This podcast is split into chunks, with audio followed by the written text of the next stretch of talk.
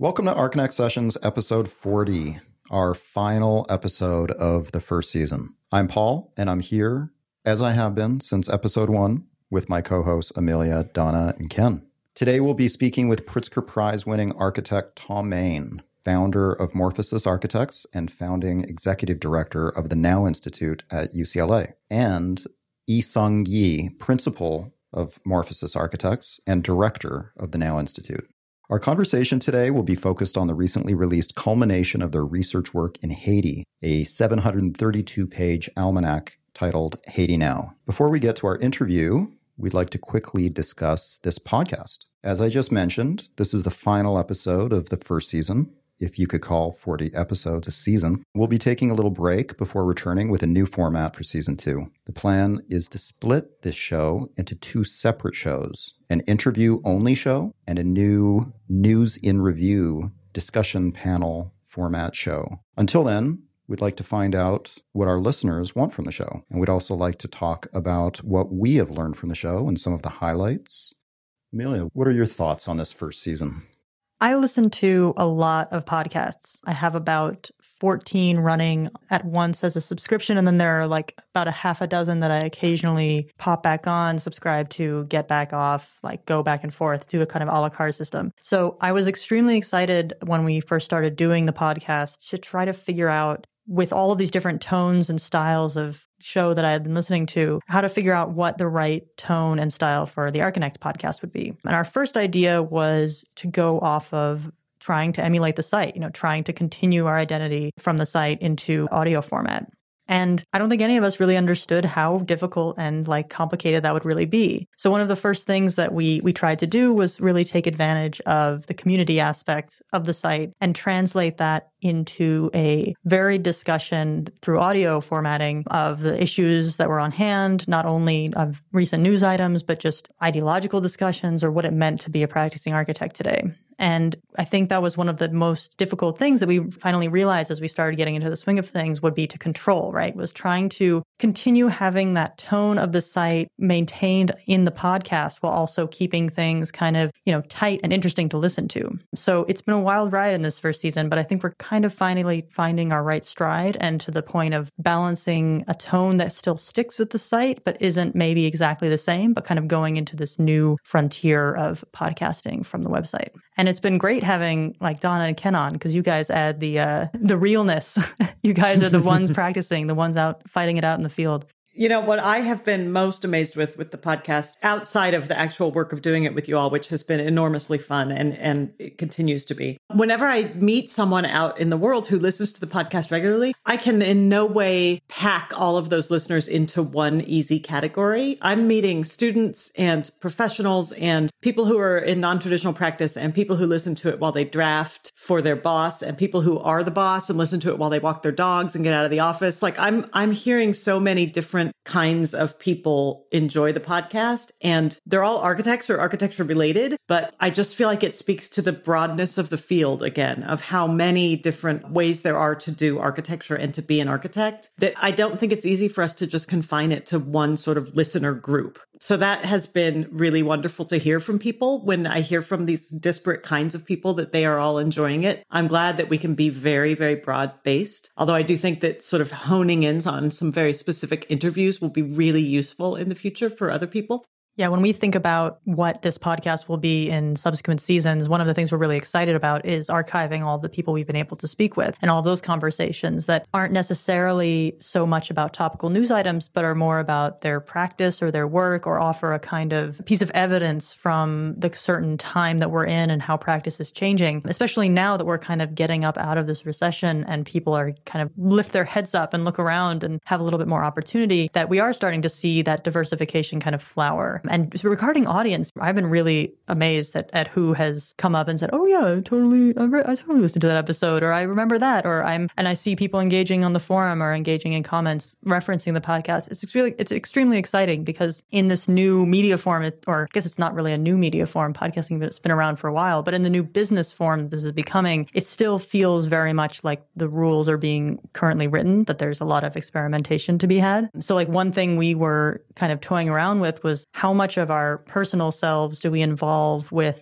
the actual content of the show. And that kind of manifests as the intros, the intro section that we would have at the beginning of each episode. We would kind of like hash back and forth what we were up to, ideally with having to do with something architectural and having to do with the involvement on the site. And then kind of that would by episode by episode stray into movie recommendations and what we had done that weekend and whose birthday we had attended and things like that. And that was something that personally i kind of always was reflecting on this as we were doing these shows in trying to figure out what that right balance was. How much of why people are listening to this is because they they like us they like the personality of it and the particular perspective and how much of it is more of our professional voice more of our critical take on issues and conversations with people. And so striking that balance has been something that I also think we're going to try very specifically to address in the second season and grow from season one. Yeah, one thing that that's really struck me in the process of of this first season is how difficult it can be to combine a discussion about what's going on in the news with a often very complex interview that we are sharing within the same episode and how to contextualize those two things and how to package an interview which is often timeless in the types of uh, topics that we discuss with our interviewees which have been some really impressive individuals in the world of architecture how to package that and wrap that around such time specific news discussion that's something that that I'm looking forward to breaking away from as we move into interview only podcast and a news panel podcast. And so, for Donna and Ken, do you guys have any thoughts about how maybe in the context of doing these conversations every week for the podcast and, and discussing weekly news issues and getting to talk with other people for interviews, has there been any like feedback or kind of exchange between how you operate within your own professional practice and your own identity as architects, and then how you bring that, those reflections into the actual podcast discussions? I think one of the things that I um, rather enjoy about and I find difficult about the news events, uh, uh, what I, and what I rather enjoy about the interviews is the length to which I will go to prepare for an interview. I'll try to go deeper into someone's background to try to find something that hasn't been talked about in other interviews. And so I'm always trying to approach it from that angle. And I'm trying to get, you know, those questions about what, what you're reading and what you're listening to. You know, I think it's a point of we can get all the the expansive amount of, you know, speak from any magazine or any book about a person, but to try to make them human, to try to bring some human quality to them is kind of what I was approaching in that. So to look for things that may not be specifically what we were talking about. So that was, you know, I really want to make that concerted effort to keep doing that. I think the difficulty with the the more timely discussions around the news topics, it's harder to get deeper into those topics because they happen so fast. So a lot of it is kind of like the website where you're responding, but that immediacy is not there to kind of somebody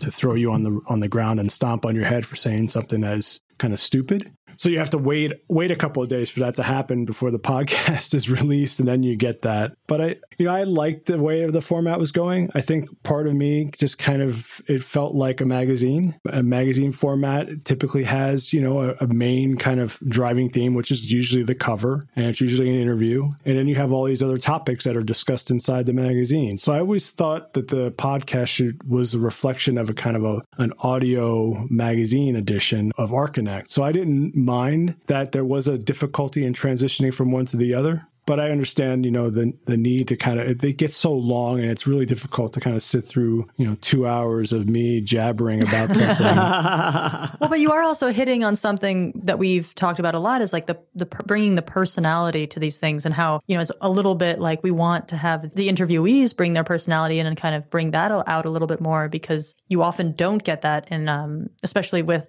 more authority figures in the world of architecture that it often isn't something that comes across and it's extremely extremely exciting to try to get to that level, especially through the audio medium, because it's so much more personal, as we've all learned, and for both better and for worse, in trying to explain something with like your actual voice, how you feel about something or your interpretation of something versus sitting behind a uh, commenting box and kind of throwing your opinion out into the ether. So I'm sorry, Donna, did you have something to add as well? Well, Ken, like you were saying about the, there's this real difference between being able to dig deep in the interviews versus this sort of quick, hot take pass we do of the news. When I listen to podcasts, I have to be in the certain right frame of mind for certain podcasts. And sometimes you just feel like listening to that really deep dive into one topic because it's a little more, I don't know, meditative or you, it's more, you're in the frame of mind to be educating yourself where there are also times when I just want the, the conversation. Basically, I want to hear conversation around me. And so I like listening to the, the podcasts that I do listen to. Others, there are some that are very personality based and you just want to hear that the people talk because their voices, their community around you as you, as you work. I mostly listen to podcasts when I work. So I think that point about doing a little more research to before the interviews is really important. And I think if we can separate those two things out, the interviews really do become this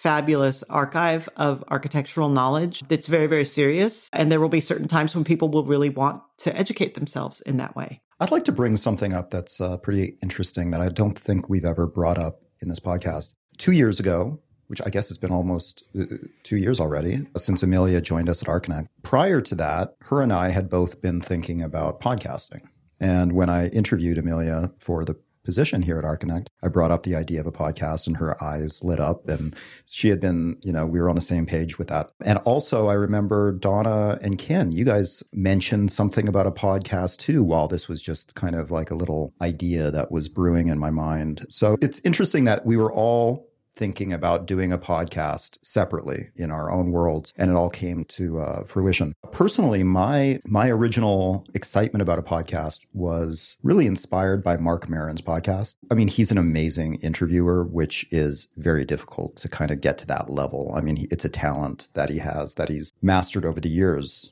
of of doing this, but it's a real it's a real skill. But what I've always been so amazed at with his ability is to bring so much humanity out of the people that he interviews. It's never really about their work. It's about who they are as a person. And as a result, their work is that much more interesting. You know, there's I've listened to so many episodes that Mark Marc Maron's WTF podcast that I had no idea who the person he was interviewing was. But at the end of listening to it, I really wanted to to find out about their work because they were just such an interesting person. And there were also episodes with people that I was very familiar with their work. And after hearing the episodes, I was just so much more interested. So, I mean, my idea from the beginning was like, could we do this with architects? I mean, can we can we get to know these architects at a deeper level as people to give to provide more context to the work that they do, which everybody associates with them. You know, I mean, their work is out there. Everybody knows the work of all these well known architects, but very few people know really who these architects are as people and why the work is the way it is. But, and anyways, so I think, you know, one of the things that I really enjoyed this season that was added to the podcast by UCAN was the, the two questions at the end of the interviews about what they're listening to and what they're reading. I think that that was really the first step into that personal world. I, I could always sense these kind of walls breaking down in our interviewees when that question comes up because it's really it's all about them, you know, and it's it's about who they are. It has nothing to do with their work. It's what inspires them and what interests them. And their those responses to those were so often so insightful and, and interesting.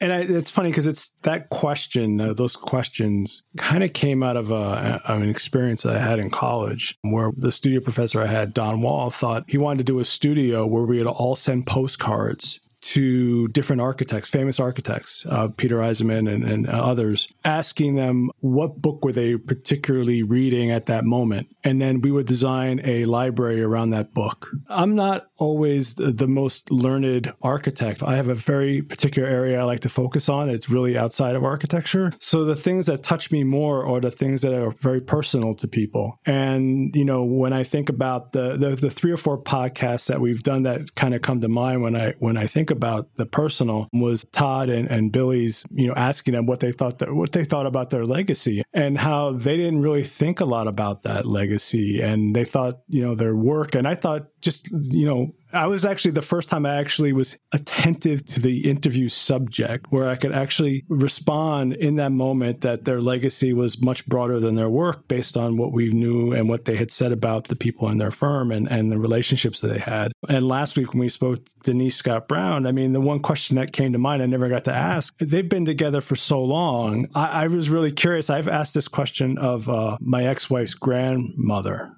and I asked her, you know, how did how did she meet her husband? And the story that came out of that meeting was a story that no one in the family had heard before. And I just it was just a gentle question. This is like right after the wake and nobody in the family had heard that particular question. I'm sure, you know, it's probably she would just maybe just simply say that they met in school, but I would I would have gone a little bit further and get a little bit a sense of, you know, who they were and maybe try to touch on something that, you know, maybe even her son didn't know or something along those lines. But so that's why I really, I like I said, I don't have a lot to say architecturally because I think their work speaks for itself. But I thought the personal was a, a, good way to go with people. I totally agree, and I think eh, you know when you can, especially because I think a lot about students and how students perceive us. Some of my greatest educational experience in architecture school were going to my professors' houses and see, you know, for an event like after a studio final critique or something, and seeing how they lived, just seeing who they are as people a little bit more. And I think bringing that humanity, like you say, Paul, Marc Maron does it so so spectacularly. But some people are really easy to, more so than others, to draw that out of. I think we've had some guests, Elizabeth Timme springs to mind immediately. She just, you know, people who just live their work so completely that their personality comes through in all of the way that they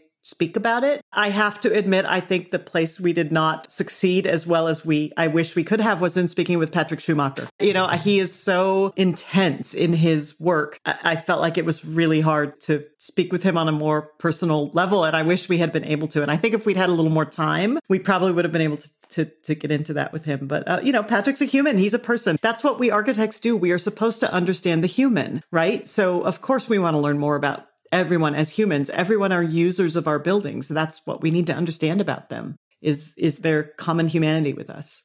Yeah, that's something that I find so fascinating because I also, in listening to Maron's podcast, find it so amazing that these people are just like what he gets out of them. But then I think these are comedians mostly. They're actors. Their job is, in a way, to be able to talk about themselves. And that's very much less the expectation of an architect. In fact, there's also at work the battling against the stereotype of the architect as this lone practitioner, this one that is isolated and just operating on their own agenda and not deigning to have to communicate themselves themselves or let alone their personality to a wider public, which of course is not has not been the case of anyone that we've interviewed. It's not the not the reality, but it's still a stereotype that is being kind of slowly shed off. So it's something that I struggle with because I personally and I this has to do more with my like critical outlook on anything is that I try not to extrapolate someone's personality onto their creative projects. I don't think that when I'm at least trying to critically engage with something or critically dissect something, I don't want to know precisely what that architect's intention was or, you know, what Bob Dylan album they were listening to at the time or like what flowers were on their kitchen table. Those kinds of details I can sometimes sometimes find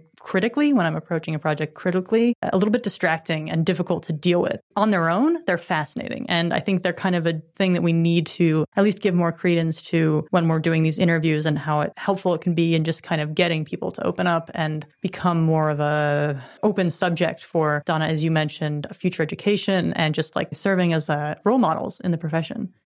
Going back to Maron, I thought, speaking of, of uh, getting people to open up, I thought it was interesting in the wrap up episode after his interview with President Obama. He was talking about how typically before every episode, he has a certain routine where he tries to get his guest to loosen up and be themselves and be relaxed so that he can actually have an effective conversation with them. But the only time that that didn't happen was with Obama because Obama immediately took that role and tried to relax Marc Maron prior to the, the conversation, just because of, you know, his position and, and that's probably, you know, his job. He probably does that multiple times a day throughout throughout his uh, his career as as president. I think a really good politician has to be able to do that, right? They have to make you think that they are completely focused on you. Right. And I'm not saying Barack Obama is not genuine because I've completely fallen for him. So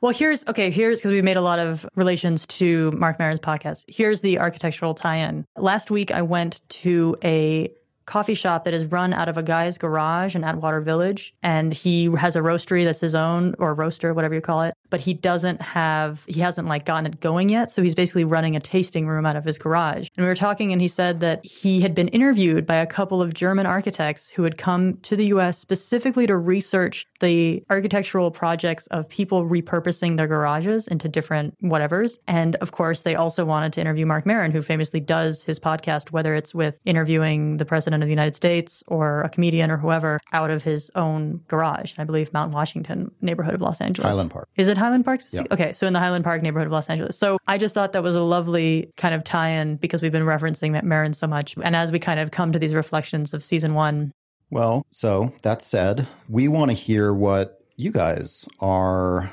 loyal listeners, think about the show. And, and not so loyal listeners. We want to hear the the dissidents. Yeah, you don't have to be so loyal. any any degree of loyalty is fine with us. But we'd like to find out what you have enjoyed this season, what you have not enjoyed, and what you would like to see in season two in both of our upcoming podcasts. We have a survey online and this survey will not only provide us with very valuable feedback, but it will also put you in the running to receive a copy of Haiti Now, as we are about to listen all about from Thom Mayne and Eui-Sung Yi. So go online. The survey is going to be located at arcnct.co forward slash sessions dash feedback. That's arcnct.co forward slash sessions feedback. And please fill that out. Be honest, be nice, be mean, whatever. Just be honest. We're going to take the feedback very seriously, and we're hoping to provide you with the best podcast possible going forward. So until then, you can get excited to fill out the survey and also get your pencils sharpened for the Haiti Now book, which is really fantastic. It's quite a hefty resource. And once, as you'll hear in the interview, really something that will be referred to in years to come and as a resource on Haiti. So let's listen to the interview with Thom and please fill out that survey. So maybe we can start with an origin story. It's been about 10 years. What began? Why did it start? But it was one of these really kind of ad hoc things. Um, uh, Richard Koshalek, the director of MoCA originally, right? And uh, kind of behind huge amount of urban initiatives in, in, Los Angeles. One of the people that's behind Disney and blah blah blah. We got to know each other, and he, he took me out to dinner one night, and he had this this idea, and he's an initiator of stuff.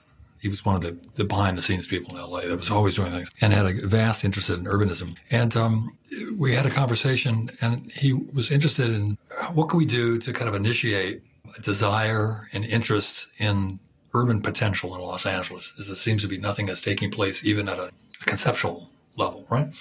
And he initiated this idea of, of well, the two of us started talking about it, and we were, we were discussing uh, coming up with an idea of a, of a graduate studio, and then maybe this is me coming in, that was not student work, because I became very sensitive over a lifetime I started teaching when I was 27. I started my practice 27. And to tell clients, uh, you're a faculty member already is a death, death knell. And, and, and then student work is considered student work. And it's usually a, kind of a negative connotation, somewhat negative connotation. And, um, because of experience, because of age. And, and I'm going, no, no, we, we, we need a, an advanced research studio and we're going to connect professional world and, and graduate students and we came up with this idea of this new a new type of studio, and it was going to join people in my office, Morphosis, and, and a studio. And he funded it and, and initiated this this thing. And we did our first project, and it was the LA Now, the study of Los Angeles, and it just immediately took off and I should say, I guess I was probably aware the whole time that UCLA has a legacy. It's, it's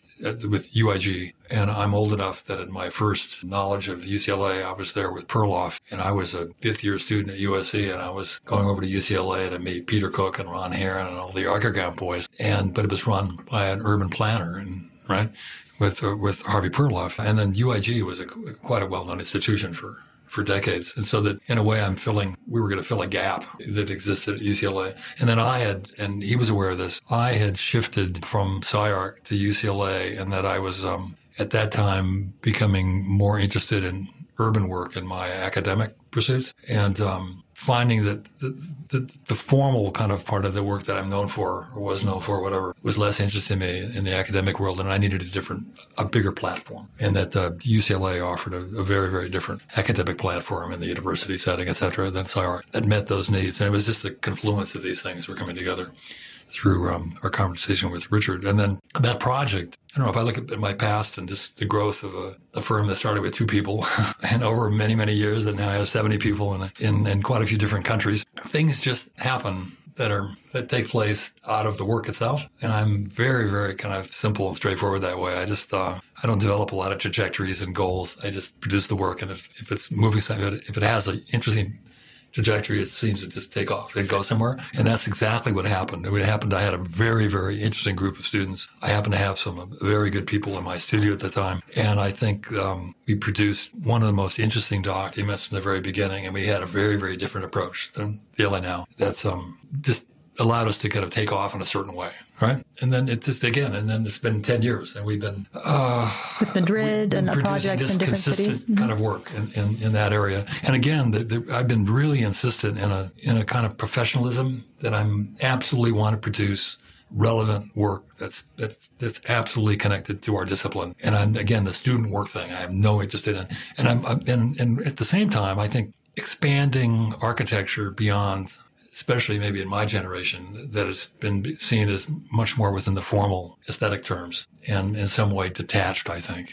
And I would go back and ask you, Paul, being out of that in some ways that represents some way that detachment, it can be talked about. And um, I'm somebody that can only see architecture within political, social, cultural, economic terms, and its its rootedness and um, its potential to shape behavior, its its potential to um, somehow change the world within real terms. And now I guess I'm going to be an amazing optimist or something, or part of the modern. And unlike early modernism that was saw in very grandiose terms, I'm um, um, way, way beyond that generationally and see it within much more incremental, kind of realistic terms. But still, I, I can only see architecture in its in its connective in its connective terms. I think working out of LA is something I was particularly interested in, how how this was born out of a relationship with Los Angeles and then came on to be involved with UCLA. So, can you talk a little bit about the relationship that you have with the university in particular? Well, it's a uh, that's grown. Again, it's been 10 years. It's a again, it has a uh, I have a broad platform of the university with vast departments and capabilities in terms of um, a research center that are multidisciplinary, et cetera. Right? And then I should probably skip what happened four years ago now or five years ago. Five, well, five, five years, ago. ago.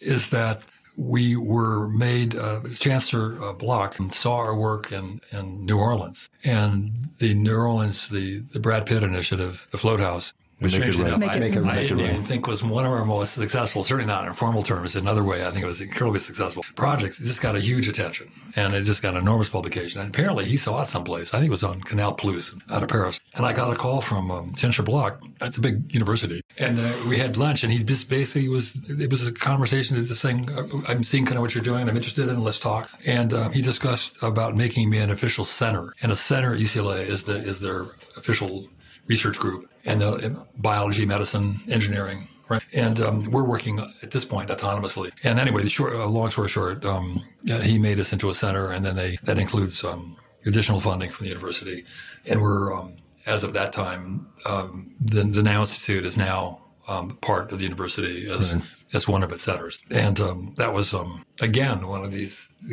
evolutionary things that just kind of happens as you keep pursuing your, your work, et cetera, right? And in that one, we were from LA. We had done LA now one, two, three, four, four. Then we went, we were in Madrid, and then somewhere in there we took a year off, and it was kind of there's times we got kind of exhausted too. It took a lot of energy. It wasn't we're no longer faculty members. We're kind of running our own little. It's a little sub office, right? And um, we're also I have to say we're funding it. That's a whole other conversation and I was the funding was starting to wear me out, and because um, we were we had staff, our own staff that are not UCLA, right?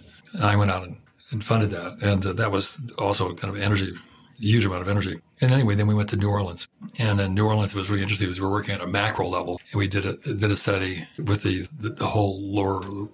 The Ninth Ward, yeah, yeah, and, and then that kind of took us a different place and embedded us more, and we're getting more involved in. Um, well, we constructed the building, which is kind of unusual Oh, I should say, I'm not very good at single line stuff. I'm going to move. we figured. Oh, you, you got that right. Oh, radio format for you. It's, it's, whoa. This isn't uh, radio. This is podcasting. It's a whole new um, thing. New um, radio. The, you could have said in the very beginning, I was extremely interested in the notion of getting students involved in the broader connectivity of our work in, in political, cultural, social terms, etc. That it included uh, realpolitik, and in, in, the case of New Orleans, it was the closest to that. We're producing a piece of work, and we um, did huge amount of research, made it, built it, took it apart, put it on trucks, delivered it, and put it together. And it was a, a kind of an aggressive, somewhat different kind of approach to education, and it was absolutely embedding them in the, in the reality of the work, right? And it was very, very important, and that that triggered in this case, Eugene Block's interest, and it kind of took us someplace else, and it's still kind of rattling around. Yeah. And now, as we get to the Haiti project at some point, it'll have to do with building an infrastructure. We just came from a meeting today and just finalized the last little pieces of things because we're going to be starting construction in weeks, I think. Yeah, right. Yeah, literally. And um, that's where I want to want to go. And now I've got a group of people down in Haiti, and they're on a plane, and they spend they spend a week wandering around uh, the Port-au-Prince and a Cap-Haïtien. I mean, there's like a, there was like a real mandate by Chancellor Block to actually have a very aggressive outreach platform. So literally to get down from the ivory tower and start to kind of engage reality, so to speak, and have the students exposed to that. So uh, as our activities were uh, gearing up, parallel to this was a very clear recognition of an existing model, which of course always existed in the engineering, the scientific, and the medical communities, where you always had your uh, graduate and postdoc students working with either government or with like these companies. So they were exposed to the challenges of, of a real problem or a real agenda. And then these, these larger institutions, whether or not they're public or private, also were able to tap into the more creative, innovative aspects of academia. And so that already exists existed in a research university. So we're sometimes scratching our head. How come that's not how, uh, affecting in urbanism, right? Kind of makes sense. So that actually, these two existed. And then later on in our, in the history of the Now Institute, they would kind of cross paths. And we're just trying to bring it to the same plane as biology, engineering, medicine, really. And that's something that I would understand a lot of people would be scared of, right? That they wouldn't want even graduate level students embarking on this level and this real level of research and practice. Was there any type of like kickback or um, difficulty from with the students of convincing them that this was really something important that they do on the real scene and in the real ground? No, but I, I think I think one thing to kind of uh, also recognize operationally, internal within, let's say, the halls of city halls everywhere in the government is that I would say like 90% of the world's uh, city planning departments are now relegated only to the job of like enforcement and policing, planning codes, rather than in its um, romantic heydays when it was actually strategically envisioning toward the future, right? And for many reasons, staffing, funding, whatever, um, that legacy is, is gone. And so we're able to kind of provide that level of comprehensive analysis and research that maybe sometimes these plan departments used to do, for example, right? And Haiti now is one such example of that kind of comprehensive research incarnate. Absolutely. Absolutely. and then, can you describe a little bit about the physical projects that are on the cusp of happening in Haiti? Well, you've seen the uh, the document Haiti now.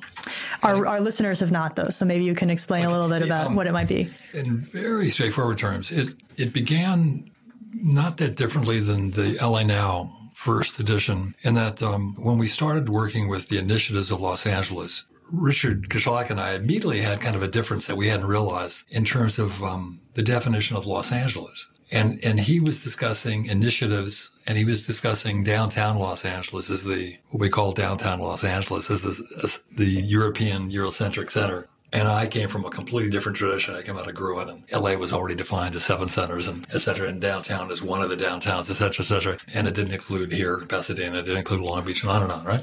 And so we immediately had this disagreement. And I was, the first thing the conversation led to was like, by the way, um, what is Los Angeles? Is this place? And, and, and I went about looking at that and started with the CamSat photograph of an urbanized area, which is the metropolitan area of LA, which is about 100 kilometers end to end, right? And um, it's 17 and a half million people, and it encompasses um, four counties, etc. And that's what the, the study did. And what happened is that from the very beginning, as we started doing initiatives, it had a profound effect on the projects because all of them were located. Um, they were much more infrastructural and they were interdisciplinary, and they were no longer projects that even saw kind of a single site in a traditional planning sense. But it was it was dealing with layers of, of organizational tropes, right? And they were they were all dealing with the kind of complexities that were interested in the, the reality of the city. Well, when we in Haiti now, we're ten years later, and we're quite clear on kind of an approach to the project. And it started with um, we're engaging in a project in Haiti. We're not sure what the project is. There's many projects. We're the first thing we have to do is understand the nature of this culture, and it's usually idiosyncratic, specific, right? The Haitian culture before we initiate the work, and it also probably came from an instant critique of the um, the various relief efforts that were taking place that were completely outside of the understanding of the culture they're working with. We've seen a lot of that now recently with the Red Cross initiative that has gone up and people being very critical of the effectiveness of their role And there. so we said the first thing we have to do before we start this, and now it's become part of the organization of the studio, that it starts with an information gathering and an understanding in the broad again, social, cultural, economic, political conditions that we're about to enter. And then the second part is problem formation, which is the most interesting part. It's not the solution as you think of like design, especially in architectural schools. Uh, is, is actually formulating what are the really interesting potentials, right, that we we see in these situations that are potential or problem, right, plus minus, and then that's the, in some ways the most creative, and it shifted creativity from the formal, from the res- resolution stage to the the formulation of the problem, which is much more strategic and tactical, right, and embedded right, in locating the problems within political terms, within cultural terms, et cetera, et cetera, right? And that's where this came from. So we, we and it was a year and a half effort because it was a bit more complicated and a bit more unique than we anticipated in terms of the nature of this place. And it's a fascinating history that starts with discussions with Hamilton and, and uh, Jefferson, et cetera, right? The design as formal solution versus design as problem. You you realize that that was something that you needed to be doing The in problem this formation. problem formation. Excuse me, and how problem formation is really the most fascinating point that you're now by at. Yeah, because by this time we had um, started establishing a, a, a broad approach to the problems, which started with uh, an- the initial phase with information gathering and understanding the um, the vast amount of information to locate the problem within these terms economic social cultural. The second was problem formation and this became hugely important. It was kind of one of the inventions that took place with us is we're really thinking differently now That's right. and again, as architects, as planners, we, we do think of solutions and we operate that way. And we started realizing that our, our interests were shifting much more towards policy, towards strategic and tactical thinking. And it was the formation of the problem. And it did, it already had come out of some of our earliest work mm-hmm. in LA where we had one group that used the red line as the corridor for schools. And they were able to completely rework programs and use the capacity of the subway that wasn't used and find sports fields in the valley. And it was really an interesting problem. But it was the problem that was so fascinating. We, I forgot we had one of the, the head of the district of Philadelphia showed up. And, uh, forget the design and the kind of look of it. It was the invention of the, the problem that was so interesting. And so we've been kind of working on this, these ideas for a while. And also, like the 2012 Olympic, that was actually a strategic Huge. approach. Oh, and then, uh, What part of the 2012 program? Well, now there's a parallel, and our studio uh, works in urban territory, and we published a commentary on urbanism uh, three years ago, and um, there's a parallel set of projects that come out of the studio, and now there's going to be kind of a leaping back and forth between the work of LA Now at UCLA and our professional group that we put together with that, and our own work in the studio. And there's even little pieces that are going to show up together because of the fact that we're we are in terms of characters and right the the staffing, et cetera, are connected, and we're exploring a lot, again, a lot of these problems are parallel to the, to the same problems we're exploring in the studio, my studio, the Morphosis. And it's, I have to say with that, um, it's been, um, the academic work at UCLA has had a really fascinating and absolutely powerful influence in the office. It's shifted us and it's because again, we're entrenched in four decades of work and we're kind of located within the formal terms and people that interpret problems within formal, et cetera, et cetera. And we've been moving continually to the strategic and tactical. And it's, it's, it's, and as the project has gotten larger, it's serviced as well. And we've shifted and it's, we're actually the opposite in a way is more in alignment with the studio than the other way around, right? It's been, the, the connection has been extremely useful. Could you talk a little bit about your work with the locals in Haiti on this project? Totally essential that we were embedded at some point and we immediately had um, some very close kind of connections. And when you read the book, you're going to see that the chapters are actually headed by um, yeah. ministers. Exactly. And uh, it, it, became apparent to us that they were going to get engaged in, in the reality of whatever project we're working with, that we had to be kind of connected. And this is the your, yeah. this is your your much no, more I mean, your, your territory. It, it's exactly what Thom said. Um, uh, in order for us to even gain respect or ownership together with our locals, uh, that we need to have local authority, local knowledge. And that's one of our defining uh, differences against all the other NGOs, uh, where their platform is to come in and basically say, please step out of the way. Um, I know what to do with you, which was completely um, a position of arrogance and short sightedness. So we almost come in uh, almost 50% at a, at a position of kind of vulnerability, saying, okay, we, we need partnership. And I would say within uh, two and a half to almost three years uh, from just entering, we've been now able to get to the prime minister's desk, and we're now we've been um, recorded on, on TV and newspaper. And part of that uh, partnership comes from basically one of the strongest is our on the local side was uh, Frederic Mangonès, who is uh, one of the premier architects in the country. And at the global level is um, Madame uh, Michaëlle Jean, who was the ex-governor general and commander in chief of Canada. She's probably the highest ranked Haitian in the world. And she was a UNESCO special envoy to Haiti and now currently the chancellor to University of Ottawa and now the head of the Francophonie group. So she's been a, uh, an amazing advocate on, uh, on uh, with us. Uh, locally, also at the same time, we had Claude Alexander and um, the current Vice Chancellor of Student Affairs at UCSB, Claudine Michel, who was also the originator of the Haitian Journal, the only peer-reviewed journal on Haitian scholarship in the United States. So for us, it was it was incredibly important to have equal partnership with scholars and professionals and policymakers in Haiti uh, to have any level of legitimacy. And so this book, which is, by the way, for all the readers, it's uh, around 720 um, pages, and you could buy it on, on Amazon right now, Haiti Now, and cross-referenced against Thom Mayne as a name. But a lot of these sectors, a lot of these essays are actually anchored by our Haitian partners. And it's this level of kind of collaboration that was uh, crucial for us. And the text is in both French and English, is correct? Absolutely. Yeah. Can't survive there without French. I'm wondering, because this book is so gigantic and comprehensive and does contain such a density of information. And you do have such a solid presence in Haiti that you worked so hard to establish. At what point did you decide that all of this information was absolutely going to be a book and not some other type of media, not not something um, perhaps interactive online that people could update and change, but instead the choice to just to uh, contain it all in a book. I know Will even answers the same way. Uh, for me, it was important that the we were discussing earlier the notion of book as a physical object versus the, the websites, etc., digital media. And to me, it was important that it, it, needed the weight, literally and intellectually, of a document, and that um, the digital media is a bit too ephemeral, and that we made a real commitment. Which we did. We put huge, huge capital in this in this product, and that it was important. There was a document. Hopefully, when you look at this book, we did a it's a slow food and fast food. There's a fast food edition. You can read the first. We summarized the whole thing, and um, it was purposeful. You could get through the first, what is it, the 20, 30, 40 pages. And then if you want the deep reading, you could keep going. And it was from the beginning, we looked at the, uh, the potential reader would be one that's just a more big picture, but you could still thumb your way through and in a way it didn't matter what page you opened. You could find anything. There's this huge amount of information, but it's also the deep reader that you really wanted and you could go into each of these categories and and uh, and find the information you needed.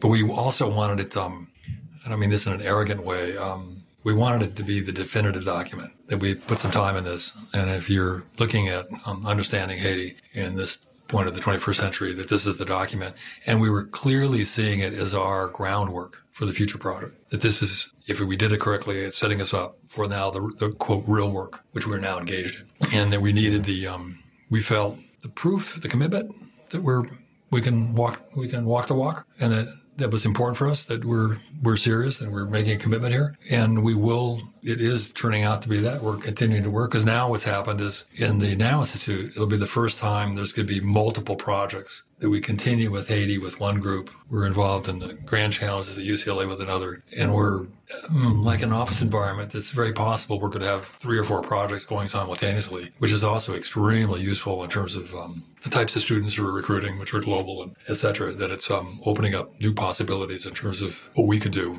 in any one year. And the projects that have continuity over three or four years. And I think the uh, the singularity of the product was really important because for anybody who, who is very familiar with working down in Haiti, um, you will get tons and tons of uh, resources everywhere, uh, ranging from like infrastructure to like medical to like social issues. And the issues is that they're all separated and they're all like siloed. And so kind of like the, the, the physical singular integration of all these issues together, that itself proved to be a highly effective kind of product. So we just had the uh, we, we just had the book launch down in Haiti, and what was interesting was that it drew out and surfaced some voices of criticism, some voices of kind of curiosity, supporters, and whatever basically the voices that surfaced. The important thing was that everybody was able to now speak on a common baseline platform, and that probably was probably one of the most important things that the Haitians were exposed to by having this book. And I think that was uh, probably a moment to now move forward with perhaps the next edition or what have you. And then again, it's even deeper because we've, uh, again, the discussion with UCLA and the institution of UCLA, it gave us a broader platform and it included uh, relationships with really important figures for us. And it, it includes the Charles Waldheim at Harvard and, and Alan Berger at MIT and, and uh, Lars Lerup and Albert Pope, well-known urbanists out of, out of um, Rice. And, um, we've had continual um, broad resources in terms of the, the, critics that have walked us through this that were part, part of the yeah. part of the process. And yeah. it also, I have to say, you didn't mention he uh, through one of our clients. Uh, it definitely had an influence. We got a two hundred and seventy thousand dollar grant for the water project and uh, for the life tree that he brought in from Seoul. And these are all kind of connected to the kind of commitment we're making and where we want to go as, a, as our nonprofit. Right. I mean, what, what was kind of funny uh, anecdotally was um, every time we would go down, we would actually, of course, have earlier draft versions of these. And, you know, it started off as 200 pages and 300, 400. Every visit would be another 100 page increase. But that actually became, by de facto, uh, the best kind of uh, business card or the best kind of introduction to what we have as a legitimacy, as a test of legitimacy. And, and I think especially in a, in a, in a lot of uh, countries where perhaps the internet or perhaps like electronic inter- uh, communication is probably not as prevalent. These actually carry still a lot of authority, the, the printed book, and uh, that actually kind of helped us quite a bit. I was wondering if you could maybe just mention something about how your experience with the Now Institute has informed your perception of how architectural education is, is treated these days. Work in progress. but it's reinforcing instincts I had 10 years ago, and that I'm um, still um, committed to the broadening of the profession. And it's probably um, linked, first of all, to uh, my anticipation of the most compelling problems that will be facing us in the next decades. And they would be um, broad, interdisciplinary, urban, infrastructural problems that are outside the terms of, of architecture as a more singular, building oriented, formal, etc. And I think that um, it's important that we um, we access our students have access to a much broader set of um, trajectories, and they have developed operational modes of systems of thinking that allow them to deal with the complexities of, of the world as it exists today within its global terms and with its radically kind of interconnected connectedness. And that um, we'll always have good architects, and there'll be always a need for architecture, and I'm, I'm not concerned with that. And, and um, it's a major part of my practice and in, in, my own reputation. And it seemed a perfect time to kind of expand. And again, it's, it's, it's, um, continuing a project that,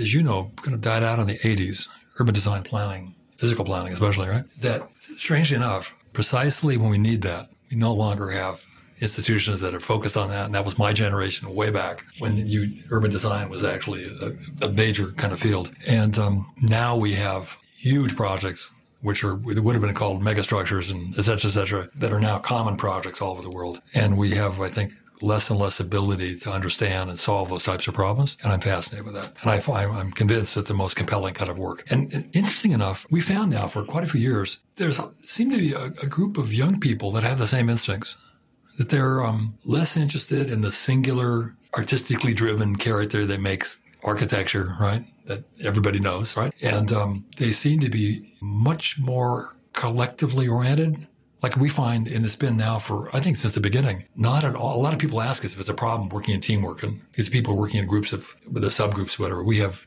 usually 12, 11 to 15 people we're working with. They seem to be very much oriented towards that. And they, they understand that to develop this document, the Haiti document, this is beyond their capability. And this is now what they leave their year of, of, of, study at UCLA. And it's this massive document that, that 11 of them worked with over a year. And there seems to be um, kind of interested in that with young people. They're in the same kind of plane. And um, I think also more of them are getting interested in outside of the formal territory. Right, mm-hmm. that they're interested. They see the, the world the same way. How do we? How do you define architecture, urban planning, planning? What is the role of the architect today? what are the problems that, that are necessary that architects are set up to solve? And um, it's, it's the basis of our the whole interest in the institute. Right, and it's, it's kind of like a shift in how one would actually define design, right? So to a certain group of people, certain designers, uh, the word design would connote beauty, form, certain kind of singularity. To another group, design is, is about problem solving. And I think uh, in urbanism, when I go toward the problem solving component of the word design, it actually opens up a huge range of discussions. But most importantly, it, for me at least, is how to make design relevant to the actual existence and the meaning of, of what we do here and not it's not a choice right? But it is actually critical up there with engineering. And i think once we're in urbanism you actually have a responsibility to understand like what Thom said policy economics sometimes probably not the real kind of attractive romantic topics that uh, architectural education teaches you in undergraduate but these are the forces that will shape you. These are the forces that you could actually be use as your ally or it's going to consume you. And you have to now be strategic in terms of how to wrestle with these issues. And uh, that's what right now we, we open to uh, the students and to. Definitely, if they've left us something, we're interested in a method of thinking. It's not a specific project. It's a method of thinking on a project. And it's been really fascinating in that, um, uh, especially with certain of the Asian students, which are a little bit used to kind of a hierarchy with a professor somebody with knowledge, and I'll, I'll, what's the problem? I'm not sure. You'll define that. The, the, the, project that seems to be the most compelling at the moment for us. And then you get to the, the next stage, and what's the solution? I haven't got a clue. That's, that's our job. We're investigating something, and if I knew it, we wouldn't have to do it, right? That's why we're here. And um, it sets up a really different kind of notion than the most traditional studio working under an authority right? And I'm fascinated with it. And we spend a lot of time talking about it. What we're going to talk about is really kind of the method of investigating a project. And it's the method that you're going to take with you. The specifics will, will change continuously. And it's, um, it goes from micro to macro and it goes from usually understanding interdisciplinary complex problems, et cetera, et cetera. And it's, um, it's fascinating. Every day you go in, it's, instead of coming in, this is what I do and we're going to learn this system and you're going to I design architecture like this, and it's mimetic. It's the Beaux Arts. It's uh, we walk in and we're all in the same place to some degree. Okay, we've been through it a few times in other ways, but we're all looking for right, right. kind of just, and it's um we're scratching our heads. There's times when we're really kind of stuck. Uh, this one's been a really, really, the Haiti's been a really, really tough one. And we just finished today this life tree, the water infrastructure thing. And we've been struggling right. and uh, with it for a year. And, um, I'm coming away today. I'll have a conversation with my wife tonight going, oh my God, finally we got this thing. We, we honed it down today and it's been really a struggle. And it has not been an easy project. And, uh, it's, it's the, it's also like we talked about earlier, the, the office and the academic studio are gluing together, right? More and more. We're, they're, they're more and more similar. I mean, this book was actually done by two people. So one was uh, um, Esther Chung, who's currently at, at, at, MIT, but she was she came up from MIT architecture, but she was interested more in economics and uh, and loving traffic patterns. Right, that's her whole thing. And then uh, James, who is right now at Morphosis, and he's a designer, a visual guy. So it's kind of conjoins intellectual investigation uh, with a very accessible set of graphic languages and communication skills. Right. And then Bridget, who's right now kind of taking care of this, and it represents all the different forces that we want our the next generation to actually